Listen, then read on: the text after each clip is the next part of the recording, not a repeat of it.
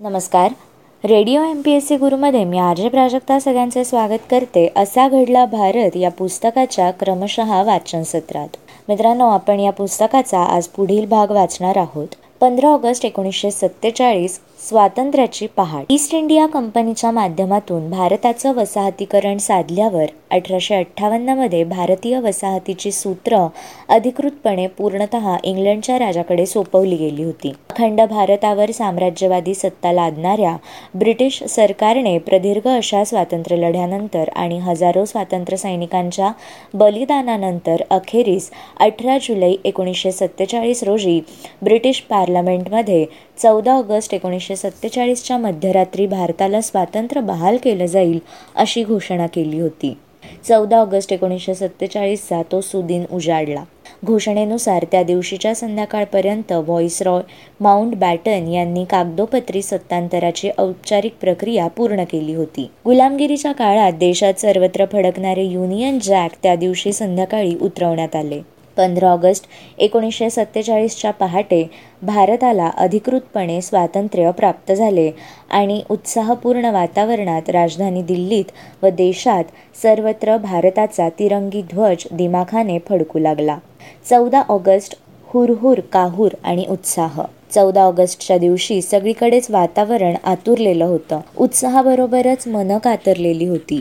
आशेने मन ओथंबलेली असतानाच निराशेची एक धून मनात काहूर माजवू पाहत होती. देशाभिमानाने ऊर भरून येत असतानाच भविष्याबद्दलची अनामिक अनिश्चितताही भारतीय मनांना भेडसावू पाहत होती. एकंदरीत अशीच एक सार्वत्रिक संमिश्र मानसिकता घेऊन भारतीय जनमन चौदा ऑगस्टच्या मध्यरात्रीला सामोरे जाऊ पाहत होते. चौदा ऑगस्ट एकोणीसशे सत्तेचाळीस रोजी मध्यरात्रीच्या ठोक्याला स्वातंत्र्य मिळणार होतं. सुमारे नव्वद वर्ष दिल्लीच्या लाल किल्ल्यावर बेमूर्तपणे फडकणारा युनियन जॅक खाली उतरवला जाऊन भारताचा तिरंगी ध्वज तेजस्वीपणे फडकणार होता. असं दृश्य प्रत्यक्षात येत असताना चौदा ऑगस्टच्या त्या संपूर्ण रात्री भारतीय खंडात कुणाला झोप लागणं कठीणच होतं. कारण सर्वांनाच तो क्षण अनुभवायचा होता. फाळणीची विषन्नता मनातून दूर करून स्वातंत्र्याचे स्वागत करायचे होते. फाळणीनंतर सुरू झालेल्या दंग्यांची दाहकता शमलेली नव्हती पण त्याची तमा न बाळगता लोक त्या क्षणाचे साक्षीदार होण्यासाठी दिल्ली गाठण्याच्या प्रयत्नात होते. चौदा ऑगस्ट हा दिवस उजाडला तोच मुळी सनईच्या स्वरांनी तुताऱ्यांच्या निनादांनी भारत माता की जयच्या गगनभेदी घोषणांनी आणि हजारो लोकांच्या उत्स्फूर्त मिरवणुकांनी. विविध राज्यातून हजारोंच्या संख्येने लोकांचे जथ्थे मिळेल त्या वाहनाने दिल्लीतील तो स्वातंत्र्य सोहळा पाहण्यास निघाले होते. दिल्लीत अलोट गर्दी जमू लागली. दिल्लीतील भव्य रस्ते निरंदू लागले. प्रासादांचे आकार गडद होत गेले. दिल्लीतील लष्कर विभाग सिमल्याचं व्हॉइसरॉय भवन जिथे ब्रिटिश रॉबर्ट क्लाईव्हने साम्राज्याची मुहूर्तमेढ रोवली तो कोलकात्याचा फोर्ट विलियम मद्रासचा म्हणजेच आताच्या चेन्नईचा फोर्ट सेंट जॉर्ज मुंबईचं उच्च न्यायालय व तेथील व्हिक्टोरियन दगडी इमारत सर्व वास्तूंवरचे युनियन जॅक चौदा ऑगस्टच्या सूर्यास्ताच्या वेळी विना सोहळा उतरवण्याचे कार्यक्रम मध्यरात्रीचे बारा वाजल्यावर होणार होते. चौदा ऑगस्टच्या दिवशी व्हॉइसरॉय माउंट बॅटन दिल्लीतील आपल्या अभ्यासिकेत व्यस्त होते. सत्तांतरांसंबंधीची सरकारी कागदपत्र अभ्यासून तपासून सह्यांनिशी तयार ठेवण्यात ते संध्याकाळपर्यंत गर्क होते. तिथे नव्या दिल्लीतील घटना समितीच्या सभागृहात आणि बाहेर लोकांची झुंबड उडाली होती. काही तासानंतर सत्तांतराचा जो औपचारिक सोहळा समारंभ सुरू होणार होता त्याचं दृश्य साठवून ठेवण्यासाठी त्यांची धडपड सुरू होती. कॉन्स्टिट्युएंट असेंब्ली अर्थात घटना समितीच्या सभागृहात सर्वत्र दिव्यांचा लखलखाट होता. जसं जसं अंधारून येत होतं तसं तसं घड्याळाचे काटे फारच हळू फिरत असल्याचे भासत होते. मध्यरात्रीचे बारा वाजण्याची सर्वच जण उत्कंठेने प्रतीक्षा करत होते. जवळजवळ साडेतीन वर्षांपूर्वी व्यापारासाठी भारत खंडात शिरकाव करणाऱ्या आणि अठराशे सत्तावन्नच्या उठावानंतर देशावर अधिकृतपणे सत्ता गाजवणाऱ्या इंग्रजांच्या जाण्याचा क्षण जवळ आलेला होता. भारताच्या सर्वच राज्यांमध्ये स्वातंत्र्य सोहळा होणार होता. तरुण मुलं आबालवृद्ध सर्वच रस्त्यावर आले होते. आनंदाने बेभान झाले होते. कुठे लेझिम ढोलांच्या तालावर गुलाल उधळत मिरवणुका निघत होत्या तर कुठे समारंभांच्या ठिकाणी शाहिरी पोवाडे गायले जात होते. महात्मा गांधी नेहरू लोकमान्य टिळक आदी नेत्यांची चित्र व्यासपीठाच्या ठिकाणी लावलेली होती. इमारतींवर दुकानांवर सर्वत्र रोषणाईचा लखलखाट जग झगझगाट झालेला होता. देशात सर्वत्र असं पराकोटीच्या राष्ट्रभावनेचं दर्शन घडत होतं. रात्री अकरा वाजता घटना समितीच्या सभागृहात प्रतिनिधीजन आसनस्थ झालेले होते. उत्कंठा ताणली जात होती. बारा वाजायला पाच मिनटं बाकी असताना वातावरणातील कल्लोळ कमी झाला. आपापसातील बोलणे कमी झाले. सर्वत्र जणू आध्यात्मिक शांतता पसरली. पंधरा ऑगस्टच्या स्वागतासाठी. तिरंगी ध्वजाचा स्वीकार. स्वातंत्र्य दिनापूर्वी म्हणजे बावीस जुलै एकोणीसशे सत्तेचाळीस रोजी भारताच्या घटना समितीने आपल्या बैठकीत तिरंगी ध्वज हा स्वतंत्र भारताचा अधिकृत राष्ट्रीय ध्वज राहील असा निर्णय घेतला. आणि पंधरा ऑगस्ट एकोणीसशे सत्तेचाळीस रोजी म्हणजे पहिल्या स्वातंत्र्य दिनी हाच तिरंगी ध्वज राष्ट्रध्वज म्हणून फडकवला गेला. पुढे सव्वीस जानेवारी एकोणीसशे पन्नास रोजी भारत प्रजासत्ताक झाला तेव्हा आणि तेव्हापासून पुढेही कोणत्याही बदलाशिवाय हाच ध्वज कायम राहिला. ध्वजाची लांबी रुंदी दोनास तीन या प्रमाणात निश्चित करण्यात आली. तीन समान आडव्या पट्ट्यांची रचना असलेल्या या तिरंगी झेंड्याच्या वरच्या भागात त्याग व धैर्याचा निर्देश करणारा गडद केशरी रंग मधल्या भागात शांती सत्य पावित्र्य ध्वनित करणारा पांढरा शुभ्र रंग आणि खालील भागात निष्ठा व समृद्धीचा निर्देश करणारा गडद हिरवा रंग अशी योजना केली. ध्वजाच्या मधोमध मधल्या पांढऱ्या भागात निळ्या रंगातील अशोक चक्राची योजना करण्यात आली. इसवी सन पूर्व दोनशे त्र्याहत्तर ते दोनशे बत्तीसच्या काळात सम्राट अशोकाने सारनाथ येथे अर्धशीर्ष सिंहाचा स्तंभ उभारला होता. त्यावर जे धम्मचक्र दर्शवलं होतं त्यापासून भारताच्या ध्वजावरील निळ्या चक्राची प्रेरणा घेण्यात आली होती. या ध्वजाची पूर्ण रचना संकल्पना पिंगाली व्यंकय्या या कलाकाराने सादर केलेली होती. स्वातंत्र्य चळवळीच्या दरम्यान या ध्वजामध्ये अनेक बदल होत गेले. उदाहरणार्थ दो एकोणीसशे सात साली स्वातंत्र्यसैनिक भिकाजी कामा यांनी स्वतः तिरंगी झेंड्याची रचना करून त्यात मधोमध वंदे मातरम हे शब्द लिहिले होते. तेव्हा जर्मनीमध्ये हा झेंडा फडकवून त्यांनी आपले मातृभूमीबद्दलचे प्रेम व्यक्त केले होते. पुढे काही काळ काँग्रेसने अशाच तिरंग्या झेंड्यावर चरखा दर्शवून गांधीजींचा स्वावलंबनाचा संदेश दिलेला होता. इसवी सन पूर्व तिसऱ्या शतकात होऊन गेलेल्या मौर्य घराण्यातील सम्राट अशोक याने दक्षिण आशिया ते आजचे अफगाणिस्तान बंगाल असा सर्वदूर आपला साम्राज्य विस्तार केला. परंतु नंतर त्यातील हिंसेने पश्चाताप दग्ध झालेल्या अशोकाने बौद्ध धर्म स्वीकारून शांतीचा संदेश दिला.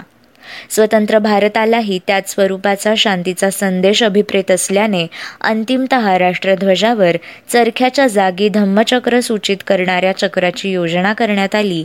त्याचप्रमाणे या चक्राद्वारे कालचक्राचं व त्याच सोबत बदलत जाणाऱ्या जगाचं सूचनही अभिप्रेत होतं. पंधरा ऑगस्ट जल्लोष आणि आनंदाश्रू. जसे घड्याळाच्या काट्यांनी बाराच्या आकड्यावर हात जोडले तसा निमिषार्धात जल्लोषाचा एकच स्फोट झाला. पंधरा ऑगस्ट उजाडताच देशभर आनंदाचे उधाण आले. दिल्ली जल्लोषात नाहून निघाली. शासकीय इमारती इतरत्र तिरंगी अशोकचक्रांकित ध्वज सरसर वर चढवला गेला.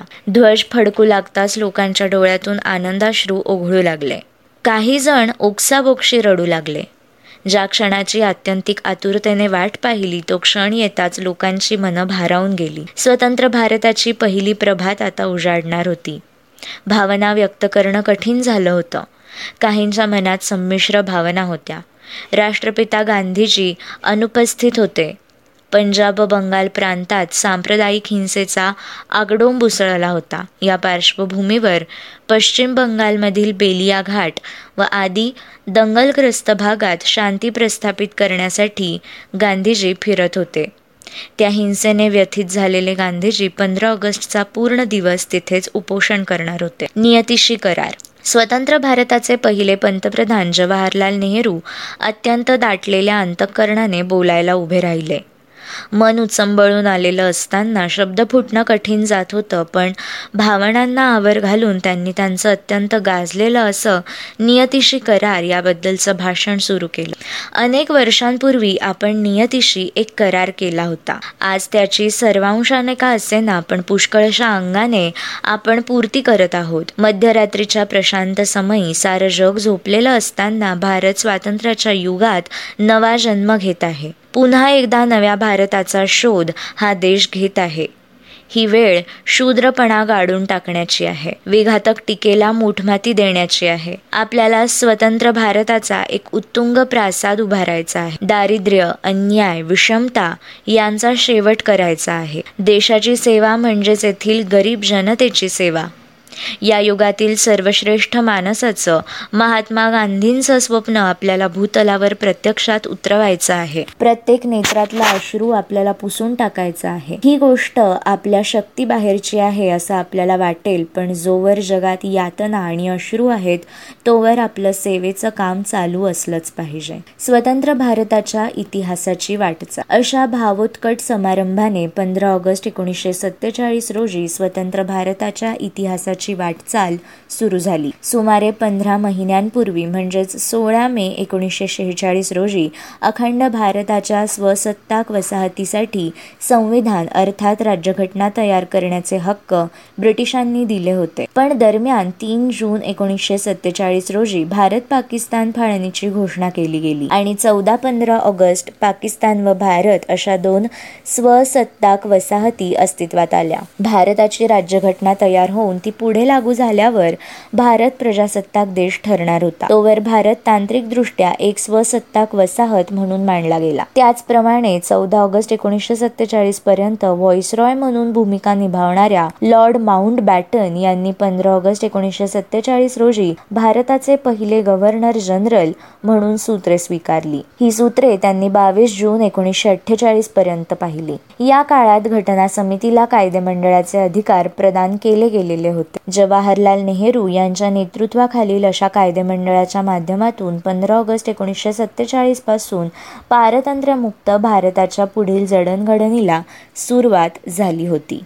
यानंतर आपण बघू धर्मविद्वेषी उद्रेकाच्या पार्श्वभूमीवर निर्वासितांचं रक्तरंजित महास्थलांतर. फाळणीपूर्व व फाळणीनंतरच्या काळात भारत व पाकिस्तानात उद्भवलेल्या आत्यंतिक हिंस्र अमानुष आणि रक्तलांछित अशा सांप्रदायिक उद्रेकाच्या पार्श्वभूमीवर पंधरा ऑगस्ट एकोणीसशे सत्तेचाळीस रोजी स्वातंत्र्य मिळालं. पण त्यानंतरही धर्मविद्वेषी हत्यासत्रांचा वडवानल आटोक्यात आलेला नव्हता. याची दखल घेऊन एकोणीसशे सत्तेचाळीसच्या सप्टेंबर ते नोव्हेंबर या तीन महिन्यांच्या काळात लष्करी संरक्षणाखाली या दोन नवनिर्मित स्वायत्त देशांमधील निर्वासितांची प्रचंड मोठ्या प्रमाणावर अदलाबदल साध्य केली गेली. पश्चिम पाकिस्तानातून सुमारे चाळीस लाखांवर हिंदू शीख व बिगर मुस्लिम निर्वासितांचे लोंढे पंजाब सीमेवरून भारतात आले. तर भारतातून सुमारे पन्नास लाखांवर मुसलमान निर्वासितांचे जथ्थे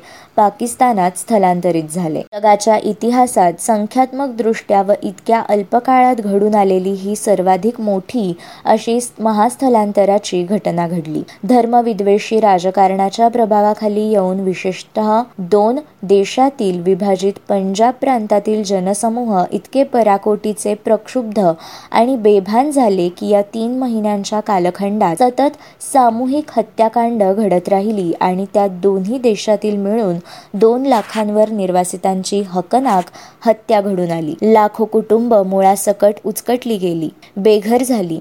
हजारो अपंग झाले. विकृत मानसिकतेचा उघड नंगा नाच होऊन हजारो स्त्रियांवर अत्याचार झाले. हजारो निष्पाप मुलांचे बळी गेले. या महास्थलांतराच्या प्रक्रियेसाठी दोन्ही देशांनी उभ्या केलेल्या संरक्षण यंत्रणा व प्रशासकीय यंत्रणा अपुऱ्याच पडल्या. पण विद्वेषाच्या तांडवापुढे निष्प्रभही ठरल्या. इतकंच नाही तर काही वेळा या यंत्रणांनी निरपेक्ष भूमिका न बजावता हत्याकांडांना हातभारही लावला. देशात सर्वत्र स्वातंत्र्य मिळाल्याचा जल्लोष सुरू असतानाच दुसरीकडे मानवतेला गालबोट लावणारी आणि जनमानसावर पिढ्यानपिढ्या कायम राहील असा मानसिक आघात करणारी अशीच ही स्थलांतराची घटना ठरली. ही सर्व प्रक्रिया लोकप्रतिनिधींद्वारे व राज्यकर्त्यांद्वारे घडली तरी त्याला लोकांचा खरोखरच पाठिंबा होता का हा कळीचा प्रश्न ठरतो. वास्तविक भारत पाकिस्तान फाळणीची योजना जाहीर होण्यापूर्वीच पंजाब व बंगाल प्रांतात फाळणी होण्याचे संकेत मिळालेले होते व तेव्हाच तेथील जनसामान्यांची मन सैरभैर झालेली होती. वर्षानुवर्ष ज्या भागात राहून आपलं भावविश्व निर्माण केलं उदरनिर्वाहाची साधने मिळवली जमीन जुमला जतन केला. सामाजिक सुरक्षितता प्राप्त केली.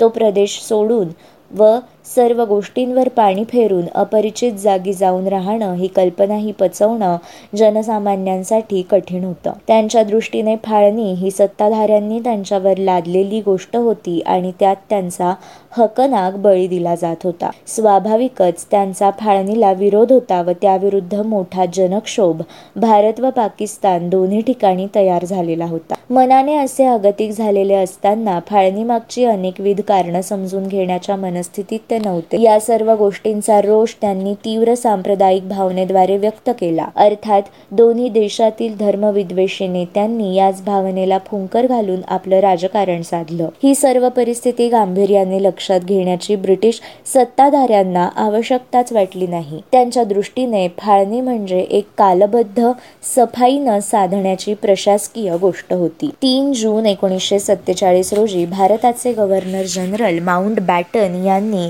फाळणीची योजना जाहीर केली व त्यानुसार बंगालचं विभाजन होऊन पूर्व बंगालचा पाकिस्तानात समावेश होऊन पूर्व बंगालची स्थापना होणार तर पश्चिम बंगालचा भारतात समावेश राहणार होता हे स्पष्ट झालं. त्याचप्रमाणे एकोणीस जून ते सव्वीस जून एकोणीसशे सत्तेचाळीस दरम्यान पंजाब व बंगालमधील घटना समितीच्या सदस्यांचे मतदानाद्वारे फाळणीबाबत मत जाणून घेण्याची औपचारिकता पार पाडली गेली. आणि त्याचप्रमाणे पंजाबचंही विभाजन होऊन पश्चिम पंजाब पाकिस्तानात समाविष्ट होणार व पूर्व पंजाबचा भाग भारतात राहील हे सुद्धा स्पष्ट झालं होतं. त्यानंतर दोन महिन्यांनी म्हणजे नऊ ऑगस्ट एकोणीसशे सत्तेचाळीस रोजी इंग्लंडचे अधिकारी रॅडक्लिफ यांनी संबंधित प्रांतांच्या सीमारेषांचा पक्का आराखडा तयार केला. पण फाळणीची ही सर्व प्रक्रिया सुरू होण्याआधी व होण्या दरम्यानही हिंदू मुस्लिम हिंसाचार सुरू होता व मोठ्या प्रमाणावर बंगाल व पंजाबमध्ये स्थलांतरही सुरू होत. खरं तर हत्या सत्रांचे व स्थलांतराचे दोन मोठे टप्पे यापूर्वीच घडून गेले होते. त्याचा तिसरा टप्पा दोन्ही देशांना स्वातंत्र्य प्राप्त होण्याच्या वेळी सुरू झाला.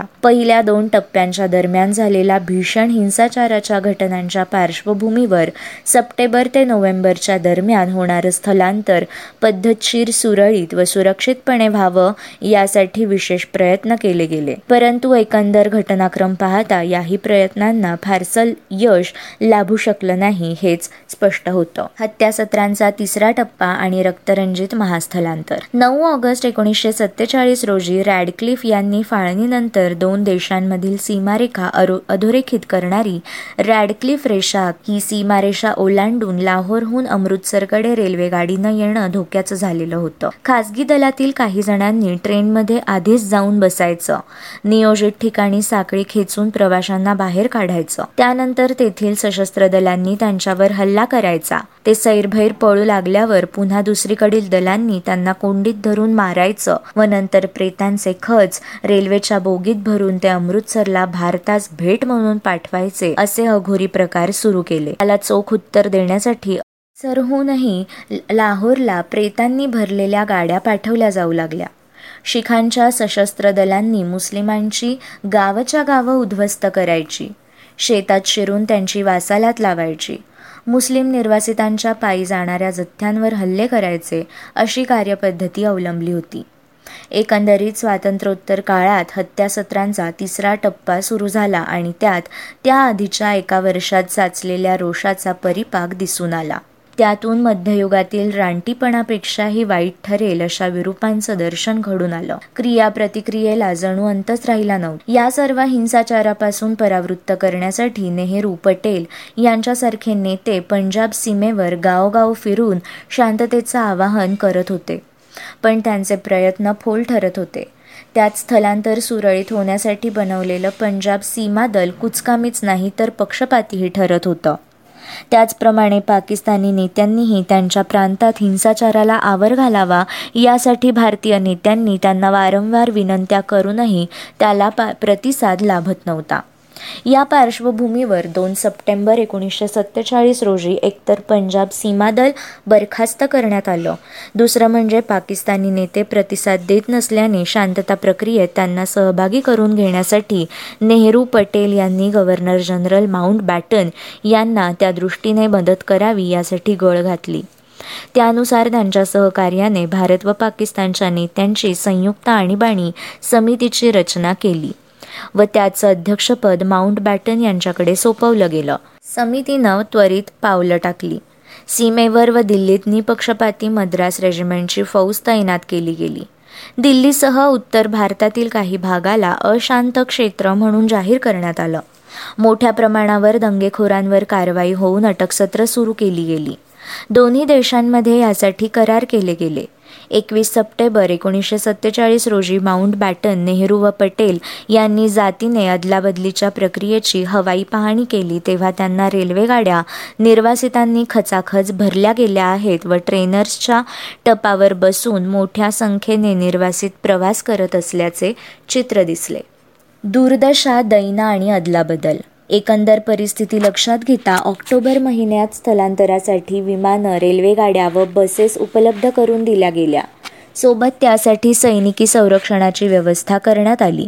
तरीही अनेक जण पायीच स्थलांतर करणं पत्करत होते कारण भारतास भेट पाकिस्तानास भेट असं रेल्वेगाड्यांवर लिहून त्यातून हजारोंचे मृतदेह परस्परांच्या देशात पाठवण्याचे भीषण प्रकार झालेले असल्याने अनेकांनी पायी जाण्याचाच पर्याय पत्करलेला होता. त्यामुळे पस्तीस चाळीस किलोमीटर दूर पसरलेल्या जथ्यांसोबत पायी येणाऱ्या जाणाऱ्यांची रीग लागणं हे तेव्हाचं सीमारेषेलगतच्या भागातील सर्वसामान्य चित्र ठरलं होतं. एकंदरीत रेल्वे बस विमानं व पायी अशा मार्गाने लाखो हिंदू व शीख मुसलमानेतर जन पाकिस्तानामधील पश्चिम पंजाबमधून भारतातील पूर्व पंजाबात आले. पूर्व पंजाब व इतरत्रचे लाखो मुसलमान पश्चिम पंजाबमध्ये गेले. या प्रवासात त्यांचे जीव घेणे हाल झाले. दोन्ही देशांमध्ये या निर्वासितांसाठी तात्पुरत्या छावण्या उभारण्यात आल्या होत्या. तिथेही अनेकांना हालपेष्टा सोसाव्या लागल्या. कॉलरासारख्या साथीच्या रोगांमुळे तिथेही अनेक जण मृत्युमुखी पडले. अदलाबदल ही केवळ माणसांचीच नाही तर त्यांच्या मालमत्तेसंदर्भातही होणार होती. त्यांनी आपलं घरदार जमीन जुमला यावर पाणी सोडलेलं होतं. त्यांनी सोडलेल्या संपत्तीचा परस्पर पुनर्वसनासाठी वापर केला जाणार होता. निर्वासितांमध्ये शेतकरी वर्गाचंच प्रमाण मोठं होतं पण अर्थातच अशा पुनर्वसनाच्या प्रक्रियेसाठी पुरेशी व्यवस्था नव्हती त्यामुळे अनेकांच्या हाती काहीच लागलं नाही. त्यांना दीर्घकाळ भडंग परिस्थितीत वा कोणाच्या तरी आश्रयाने जीवन कंठावं लागलं. अशी सर्व दैना असली तरी आठ ऑक्टोबर एकोणीसशे सत्तेचाळीस पर्यंत म्हणजे आणीबाणी समिती अस्तित्वात असेपर्यंत सर्व काही मार्ग लागल्याचं चित्र दिसत होतं. हिंसाचाराचं प्रमाणही कमी होत गेलं. डिसेंबर एकोणीसशे सत्तेचाळीसच्या अखेरपर्यंत स्थलांतराची प्रक्रिया पूर्ण होईल अशी अपेक्षा होती. पुढे एकोणीसशे अठ्ठेचाळीस एकोणपन्नासच्या अर्थसंकल्पावेळी अर्थमंत्र्यांनी जाहीर केलेल्या आकडेवारीनुसार सप्टेंबर ते डिसेंबर एकोणीसशे सत्तेचाळीस दरम्यान सुमारे वीस लाख मुसलमाने तर भारतात स्थलांतरित झाले व सुमारे पन्नास लाख मुसलमान भारतातून पाकिस्तानात स्थलांतरित झाले. या संदर्भात इतर अभ्यासकांनीही आपले अंदाज व्यक्त केले. एका संशोधनानुसार या काळात अपहरण व बलात्कार झालेल्या स्त्रियांची संख्या पंच्याहत्तर हजारांवर होती. फाळणीपूर्व एकंदर या पाच लाखांवर माणसे मृत्युमुखी पडली व अब्जावधी रुपयांच्या मालमत्तेचं नुकसान झालं व ती लुटली गेली. असं झालं होतं महास्थलांतर. दीड कोटी निर्वासितांच्या पुनर्वसनाची समस्या. सर्व स्थलांतरितांच्या पुनर्वसनासाठी मदत व पुनर्वसन मंत्रालय स्थापन करण्यात आलं होतं. पुनर्वसनाचं कार्य एकोणीसशे एक्कावन्न पर्यंत बऱ्याच अंशी पूर्ण झालं होतं. एकोणीसशे एक्कावन्नच्या जनगणनेनुसार दोन्ही देशातील मिळून एकूण निर्वासितांची संख्या एक कोटी छप्पन्न लाख होती. त्यातील भारतातील निर्वासितांची संख्या एकूण चौऱ्याहत्तर लाख ऐंशी हजार होती तर पाकिस्तानात त्यांची संख्या एकाहत्तर लाख पन्नास हजारांवर होती. भारतातून पूर्व पाकिस्तानामध्ये सुमारे सात लाख दहा हजार लोक स्थलांतरित झाले. तर पूर्व पाकिस्तानामधून भारतात येणाऱ्यांची संख्या सुमारे पंचवीस लाख पंचाहत्तर हजार होती. पुढेही आपापल्या देशात स्थलांतरित झालेल्यांना आणखी अनेक दुःखमय प्रसंगांना हालपेष्टांना सामोरं जावं लागलं. उदाहरणार्थ पश्चिम पाकिस्तानात गेलेल्या मुसलमानांना मुजाहीर म्हणून संबोधलं गेलं. व सतत संघर्षशील राहावं लागलं. पाकिस्तानातून इथे आलेल्या स्थलांतरितांनाही इथे पुनर्वसित होण्यास व स्थिरस्थावर होण्यास अनेक वर्ष लागली. पुढील काळात सादत हसन मंटो भीष्म सहानी अमृता प्रीतम खुशवंत सिंग यांसारख्या संवेदनशील साहित्यकांच्या साहित्यात व चित्रपटांमधून महास्थलांतराच्या या भीषण अनुभवाचं प्रतिबिंब पडल्याचं दिसून आलं. या घटनेचा दोन्ही देशांतील जनमानसावर दीर्घकाळ परिणाम कायम राहिला. या दोन देशांमध्ये सहा दशकं कायमस्वरूपी वितुष्ट निर्माण झाल्याचं जे चित्र राहिलं त्यामागे या काळातील दुःख स्वप्नवत घटना हे अनेक प्रमुख कारणांपैकी एक कारण ठरलं. मित्रांनो आजच्या असा घडला भारत या पुस्तकाच्या क्रमशः वाचन सत्रात आपण थांबूया. उद्या पुन्हा भेटूया. क्रमशः वाचन सत्रात असा घडला भारत यामध्ये. मित्रांनो आमच्या या कार्यक्रमाचा फीडबॅक देण्यासाठी तुम्ही आम्हाला व्हॉट्सॲपवर मेसेज करू शकता. त्यासाठी व्हॉट्सॲप नंबर आहे eight six nine eight eight six nine eight eight zero अर्थात शहाऐंशी अठ्ठ्याण्णव शहाऐंशी अठ्ठ्याण्णव ऐंशी. मित्रांनो ऐकत रहा radio M P S C Guru spreading the knowledge powered by Spectrum Academy